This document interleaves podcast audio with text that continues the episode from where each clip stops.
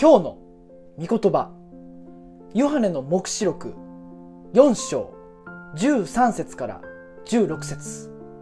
また私は天からの声がこういうのを聞いた書き記せ今からのち主にあって死ぬ死者は幸いであると御霊も言われるしかりその人たちはそのロークから解き放たれて安らぐことができる。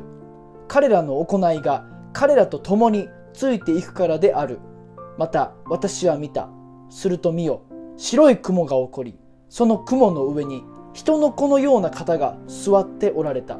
その頭には金の冠手には鋭い鎌があった。すると別の見つかいが神殿から出てきて雲の上に座っておられる方に大声で叫んだ。あなたの釜を送って刈り取ってください。刈り入れの時が来ましたから。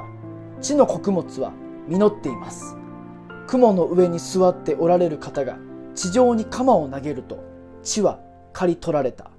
イエス様は十字架にかかって死んで3日目によみがえった後弟子たちの前に現れて弟子たちが見ている前で天に引き上げられました。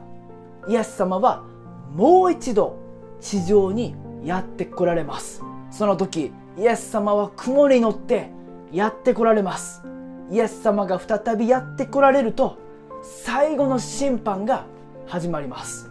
私たちは生前にした行いに応じて天国に行くのか地獄に行くのかをイエス様から直接判断されます。イエス様を信じる者は天国に入れられます。